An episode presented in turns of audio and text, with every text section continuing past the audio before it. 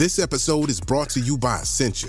A better you starts with better hydration. Essentia is on a mission to inspire people to do what matters most. Their proprietary ionization process transforms water from any source into ionized alkaline water, providing water that's 99.9% pure with a pH of 9.5 or higher.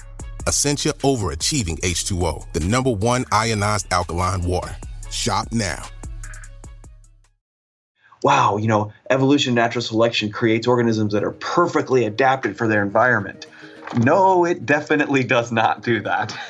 um, evolution and natural selection really leave us with just good enough to survive, and that's about it. We are not evolved to be healthy, to be happy, to be comfortable, right? We're just evolved enough to make the best use we can of our resources, and get us to reproductive age. You're listening to the Science Focus podcast from the BBC Focus magazine team. We're the UK's best selling science and technology monthly, available in print and in several digital formats throughout the world. Find out more at sciencefocus.com or look out for us in your App Store. Hello, and welcome to the Science Focus podcast. I'm Alexander McNamara, the editor of sciencefocus.com. We humans like to think of ourselves as highly evolved creatures, but we're far from perfect. For example, our genome is half junk, and our sinuses would drain better if we hung upside down. In fact, we seem to have more of these errors than most of the animal kingdom.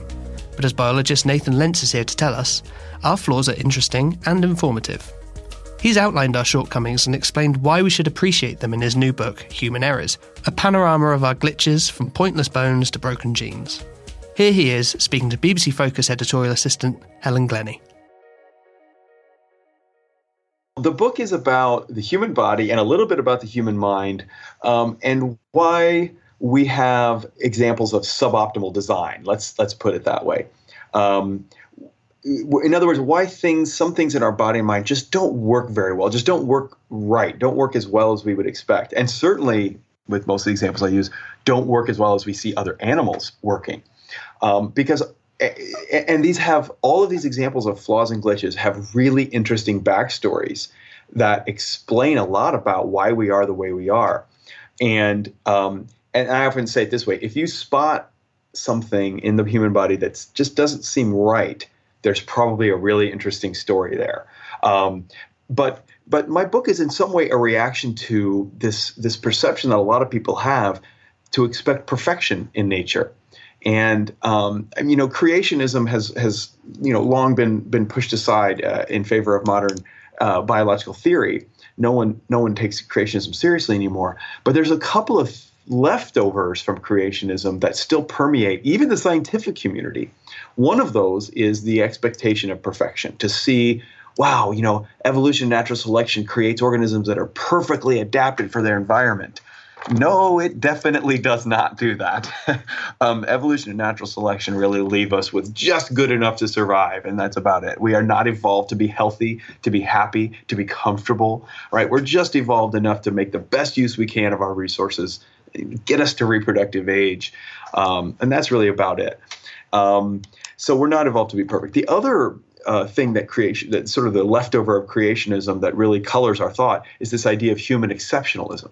That humans are the, the pinnacle of creation, the top of the evolutionary ladder, all of these weird metaphors that make no sense biologically.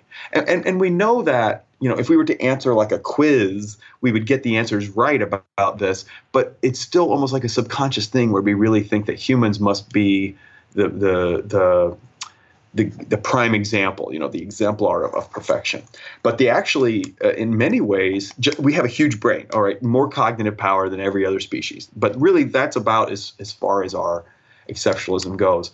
Um, and in fact, I argue in the book that we have probably more flaws than uh, most other species do because we did we were basically able to outsmart our environment in a certain extent. So our body didn't need to be perfect because we had these big brains. We could compensate for weaknesses uh, in the body and still survive. But also, the big brain allowed us to have a social structure which involved uh, what we call division of labor and different ways you know that people can live and survive and thrive and contribute.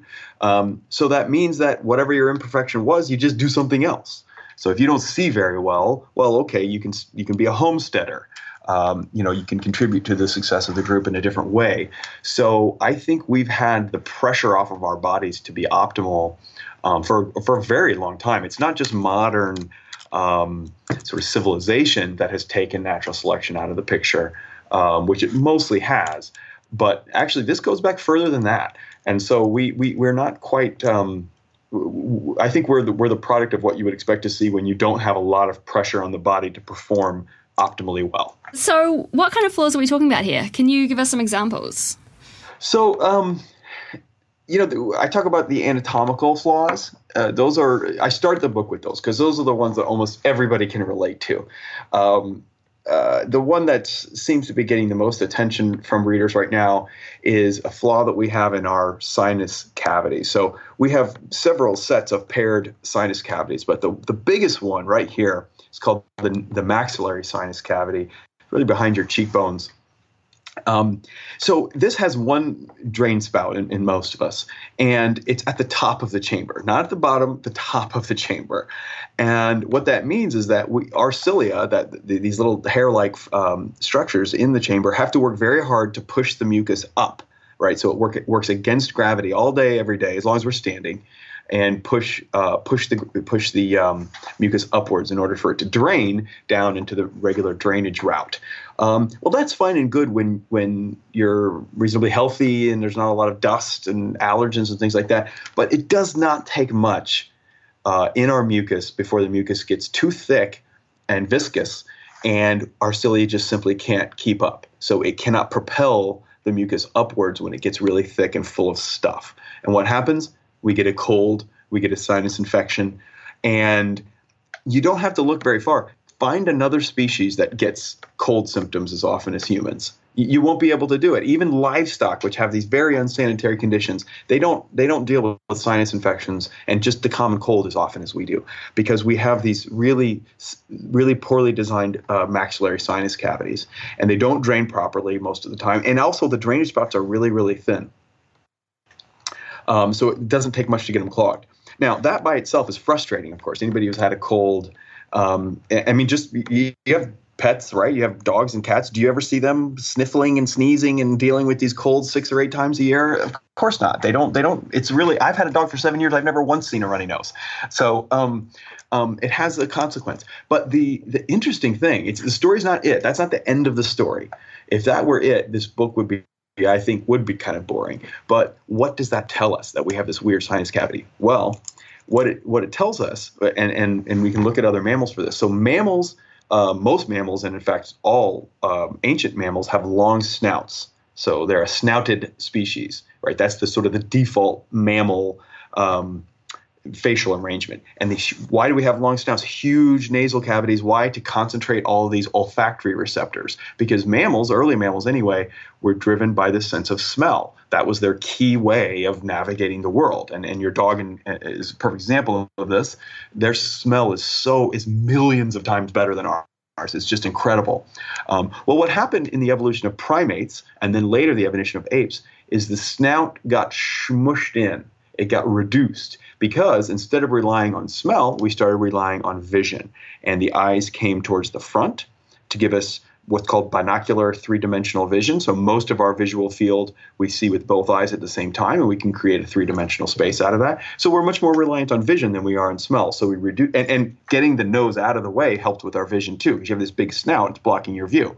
So we reduced the snout, brought the eyes forward. But what happened is all these sinus cavities just got all smushed up.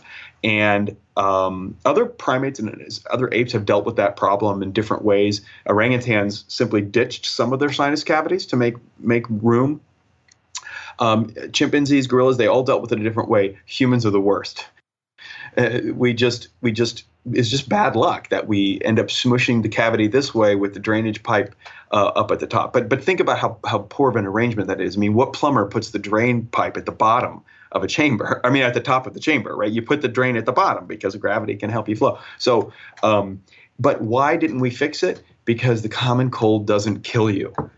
So you you don't take this poor arrangement with you in death. Instead, um, you know, we, we we sniffle our way through life. Now, I also will admit that it probably wasn't near the problem that it is now uh, for most of our evolutionary past, just because we, we weren't living at really high population densities. So we weren't passing around cold viruses the way we are now.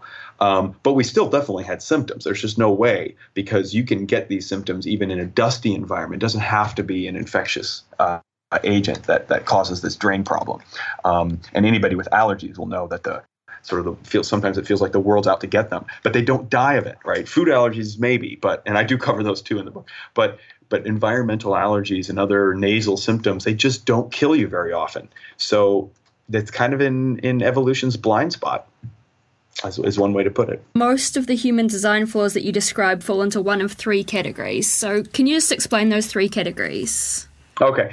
Well, one is um, that we are living in a world that's very different than the world that we evolved in. So, it, it's kind of like a mismatch, right? Where we probably were well designed for a different kind of life, right? So, um, um, you know, in the Pleistocene epoch in, in sub-Saharan Africa, the, some of these things made great sense, especially around our diet. Our diet might have been a good, good example of that. Um, you know, we are we are built to to tolerate the kind of food that we were eating at that time, but we now don't eat that anymore. So it's a mismatch between what we're designed for and how we're actually living. Second category would be what we call compromises. So um, evolution doesn't work by magic, right? It works by little tweaks and tugs with the body that we already have. Um, we very rarely invent whole new structures. That's a really rare thing. When it happens, it's usually a whole new kind of animal. So tetrapods, you know, evolving from fish, right? That's, I mean, a quintessential moment does not happen very often. For the most part, we have to just co-opt the little things that we have and do tweaks and tugs.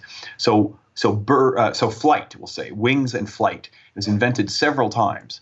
Um, but when it happens, the creatures didn't grow wings out of their back. So when bats or birds or take or pterodactyls, let's take those three, all three separately evolved, they lost their forelimbs right? Their forelimbs, instead of doing this, became wings. So that's an enormous compromise because you can't grasp, you can't do all the things that you could normally do with your forelimbs. And that's a great story about how evolution works. It takes the body you have and makes tweaks and tugs. So they gained flight, they gained wings, but they lost the ability to do other things with their with their forelimbs. So that's the second category: is compromises, trade-offs, sort of design trade-offs that have to be made when you're balancing multiple factors.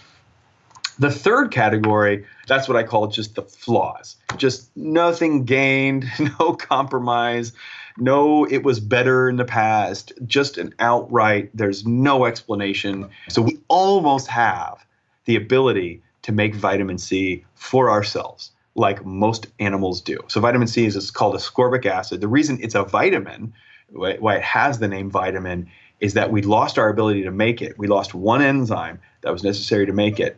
So now we need it in our diet. So it's important, uh, dietary, you know, in our in our in our diet. Uh, but our liver used to make it in our in our deep past, and in fact, most animals, like your dog, doesn't need vitamin C. You don't have to feed fruit to your dog. Your dog doesn't need any vitamin C because her liver makes the vitamin C that she needs, like most animals do. Duh. But ours doesn't. Why? Because some ancestor of ours, who was the turned out to be the founder of the group called, that we know as primates, um, mutated their gene called GULO, L-gulonolactone oxidase. GULO is the name of this gene. Uh, got mutated. And so we can't make vitamin C. We can almost make vitamin C because just one enzyme in the synthesis of vitamin C got mutated. We can almost make it, but we can't. We have the gene, but it's broken. It's a broken down version of the gene. Um, we didn't gain anything from that. It was just a freak mutation. And through the pure randomness of chance, that individual happened to be the founding member of what would become the most dominant mammal of all, the primates. Um, why didn't it kill that animal? When you lose such an important thing like vitamin C, that animal should have gotten scurvy and died. Why not? Because they were in Africa. There's citrus fruit, there's other sources of vitamin C all around. So the body just didn't notice. Here we are now stuck with this as a dietary requirement. Um, and that's why, by the way, primates have not gone to every single climate around the planet. They are stuck to climates where vitamin C is present. And in fact, Europe is the best example. There were no primates in Europe ever until Neanderthals and then later humans came. And when they came, they suffered from scurvy a lot. Scurvy was a huge public health concern before we figured out how to not get it. Um, and, and, and, to this day, the only primate that is native to Europe is humans. Um, the one exception, uh, outside of zoos, humans are the only primates. One exception, though, one exception, which I find very interesting, is the Barbary macaques have migrated via boat from Morocco to Gibraltar and through to southern Spain. So there's a very small community of Barbary macaques living on the southern border of Spain and in Gibraltar. Um, but they are probably eating dates from human cultivate human cultivars, so they're they're getting access to vitamin C that way. But the problem is, so this vitamin C thing, um, nothing gained. It's just a pure flaw. There's a chapter in the book about junk in the genome and errors in our genes. Can you tell me a little bit about what you saw there? First of all, we have genes that are what are called pseudogenes, uh, sometimes called broken genes, and that's in the title of the book, which are mutated beyond repair. They have no function, they don't express anything. Uh, some of them express something non non helpful or non functional, um, but they're they're they're just they're mutated. They're they're they're they're they're the uh, it's a junkyard, and we have so many of these. We have tens of thousands of these uh, of completely useless genes that either used to function uh, in important ways, and we've lost that function, or they've become duplicated uh, in some way, or, or they're the so back when they were functioning, we got duplicated copies, and so when you lost one, it didn't matter. So e- either way, we have a bunch of, of junk, just junk. Uh, but we dutifully copy and proofread and do all this work around these non-functional genes. So it's it's like a it's like a junkyard that someone goes around and, and waxes the cars in this junkyard. I mean, why would we do that? Um, the other thing is that we do have sequences that are what we call purely repetitive, um, that are self-copying and self-maintaining, and um, these are basically parasitic DNA elements that are dedicated only to their own copying and proliferation. Um, they don't do anything, or at least they don't do anything useful. Um, and in fact, they can actually cause a great deal of harm. And I list a whole bunch of genetic diseases that clearly have their origin from one of these repetitive sequences smashing into the gene and destroying its function. Um, so there's, I mean, many countless millions of people have died because of these jumping DNAs that go around the genome and wreak havoc. Luckily, over evolutionary time, they tend to quiet down and slowly become dormant. And in fact, there's one thing called the ALU element, A L U, ALU, uh, that we have over a million copies of this stupid little repetitive sequence, a million copies in your genome of this purely repetitive parasitic DNA that fortunately has finally stopped.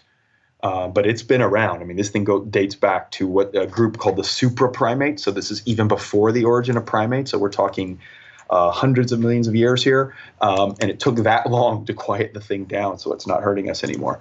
Um, although every once in a while you get a happy accident, so sometimes these things uh, do their bit, and and and I have one story in there where our ability to see the rich colors that we can see, we have a we have a richer palette of colors that we can see than most other uh, primates, and that's come. Um, I should say primates have it that that most non-primates don't. That's come through one of these sort of jumping DNAs. So every once in a while you get lucky, but the phenomenon itself, we have, you, like I said, you have tons of these. So I don't know what the percentage of your genome is that is purely non-functional because that number changes, but it's definitely more than half. There's no way it could ever be less than half. Most people who really study this would put it around 75% of your genome is not helpful in any way. We would be better off without that 75%. So that's a lot. Yeah, so presumably there is we still don't understand everything about what our genes do. So how do you tell the difference between segments that are useless junk DNA and areas that we just haven't discovered a function for yet? That's a fascinating question, and I think even even the way we phrase the question tends to change from decade to decade. Um, there was one project that got a lot of press called the ENCODE project. It was it was oh God millions, maybe billions of dollars spent on this, um, and they define function as if the gene ever expresses anything. And let me tell you, that's the dumbest way to define function. It really is. It is really not a smart way to define function because you can accidentally express things, and you can express things um, like these parasitic DNA that, that's harmful. And in fact, a guy I know wrote an article called "The Immortality of TV Sets," and his article basically just really destroys that definition.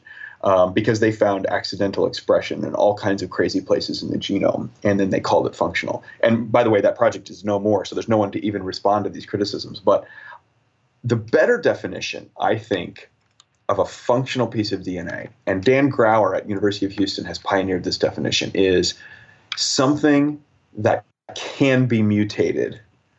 Uh, in other words, something that can have a loss of function. So if, if a mutation has some cost, then it's doing something. If a mutation has no cost, then it's not doing something. And I'm, I'm oversimplifying it a little bit, but basically, if there's if, if it's subject, and the way he would put it is, if it's subject to natural selection. So if, if it's if it's evolutionary, um, then it has a function. And he has done some really fancy mathematical work about what's called mutational load to estimate that 25% of the genome is important to function. Where are we headed as a species? Will we ever eliminate these errors? Have we reached a stopping point now where this is what we're stuck with? Well, I, I don't know that we'll be fixing most of the errors I talk about in the book in a genetic way anytime soon. Uh, it's not even foreseeable. And I'll, I'll give you an analogy. Um, I think that genetic fixing, genetic engineering um, of, of humans um, will proceed first with genetic diseases, simple genetic diseases. Um, we're the, we're basically there already. We, we have the technology. It's just a matter of how do we tool it safely. Um, because it, most, if you take cystic fibrosis or hemophilia or uh, sickle cell anemia, there, there's a few diseases, but not many, but a few that have what are called simple genetic diseases, where there's one gene that we have to go in and fix, and that's it. Um, everything else I'm talking about in my book we don't even know the genes to start with. So the knee, you, you, asked about the ACL. We don't know which genes to fix to create a stronger ACL. We don't have the first beginning. And I guarantee it won't be one, it will be tons of them. And we don't know what effect it'll have to tweak those, what other you know, bad effects will have all over the body. Because most genes don't just do one thing, they do tons of things all over your body. And so our ability to, uh, I mean, first of all, we don't even know the genes for the ACL we don't know which genes cooperate. It's probably hundreds of them. We don't know what else those genes do. So we are so far from being able to sort of tailor make our bodies. Um, and, and, I think most people who are worried about the use of this genetic engineering, because CRISPR, the CRISPR Cas9 uh, technology has made gene editing very easy, very fast, very easy. Um, but what it can't do is tell us what what to fix. and there, like I said, there's no substitute for the slow boat in understanding how a gene actually creates an organism. So if you want to design a better knee genetically, genetically, we're we are it is nowhere in sight. We have no clue what to do to do that. Now, I think the frontiers of medicine will be to fix fix things in our bodies uh, that are already wrong. So we accept that we're stuck with the genetics that we have for the most part. But then once we're born, we can start tweaking things with you know sort of nanotechnology and stem cells and going in and recreating things that way. Uh, but that would have to be redone on every every person. I don't think we're going to fix us genetics until we pass any of that stuff on, or so that we have designer babies in the womb or anything like that. I, I just think that that's most people that that are worried about that aren't geneticists because a geneticist would tell you that no, we don't have any of the knowledge we need. I mean, even something as simple as eye color, we're just really figuring out all the genes, and it is multiple genes, right? It's not a single gene. But the uh, the something as simple as eye color is a multigenic trait. It's a, a polygenic trait. Um, so there's many genes that we would have to fix, and those genes do other things in the body that we might not be prepared to deal with you know the sudden sudden problems that that would create. So i just don't think that we're anywhere close to these you know sculpted all tall beautiful sculpted bodies with keen minds and all of that. I just don't think we're anywhere close to that. So um, we wouldn't even know where to begin. Okay so we've talked a little bit about where we're headed in terms of evolution through technology. What about evolution through natural selection? Is that even taking place anymore in humans so natural selection in the in the in sort of in the classic sense of the word we, we d- doesn't really apply to humans uh, for the most part. Very few very few individuals who are born um, don't make it to reproductive age. Very few. The vast majority of individuals who are born will live to reproductive age. Now that's only part of the story though. Natural selection is only one of the evolutionary forces. There are many other evolutionary forces. We're introducing a very interesting evolutionary force, which is choice. Right? We choose whether or not we're going to reproduce or not. Um, and the, a lot of people, especially in the more economically developed countries, are choosing not to reproduce or to reproduce and have one child, two, two at the most. If someone has three kids nowadays in the West, we say, wow, three kids. It's like oh but there are countries where 10 and 15 kids are not uncommon and, and, certainly in our past. I mean i was the fifth child in my family and that's almost unheard of now. Uh, i have two kids and i sometimes complain to my mother. I'm like oh there's two of them and my mom's like do you really think I'm, i have sympathy for you? But um, anyway the um, the point is that we're, reproduction is not random right? So certain people, certain groups are reproducing way less than other groups. If you take Japan, Japan has very, very low birth rates. Italy also has very, very low birth rates. Uh, but countries like Afghanistan have sky high birth rates. So they're contributing more to the gene pool uh, of the next generation than the Japanese are uh, in terms of, of, of the numbers. Um, so that means the, the, the, the, population does change over time. So we are evolving um, but just not really through natural selection. So natural selection seems to be off the table right now uh, for most people.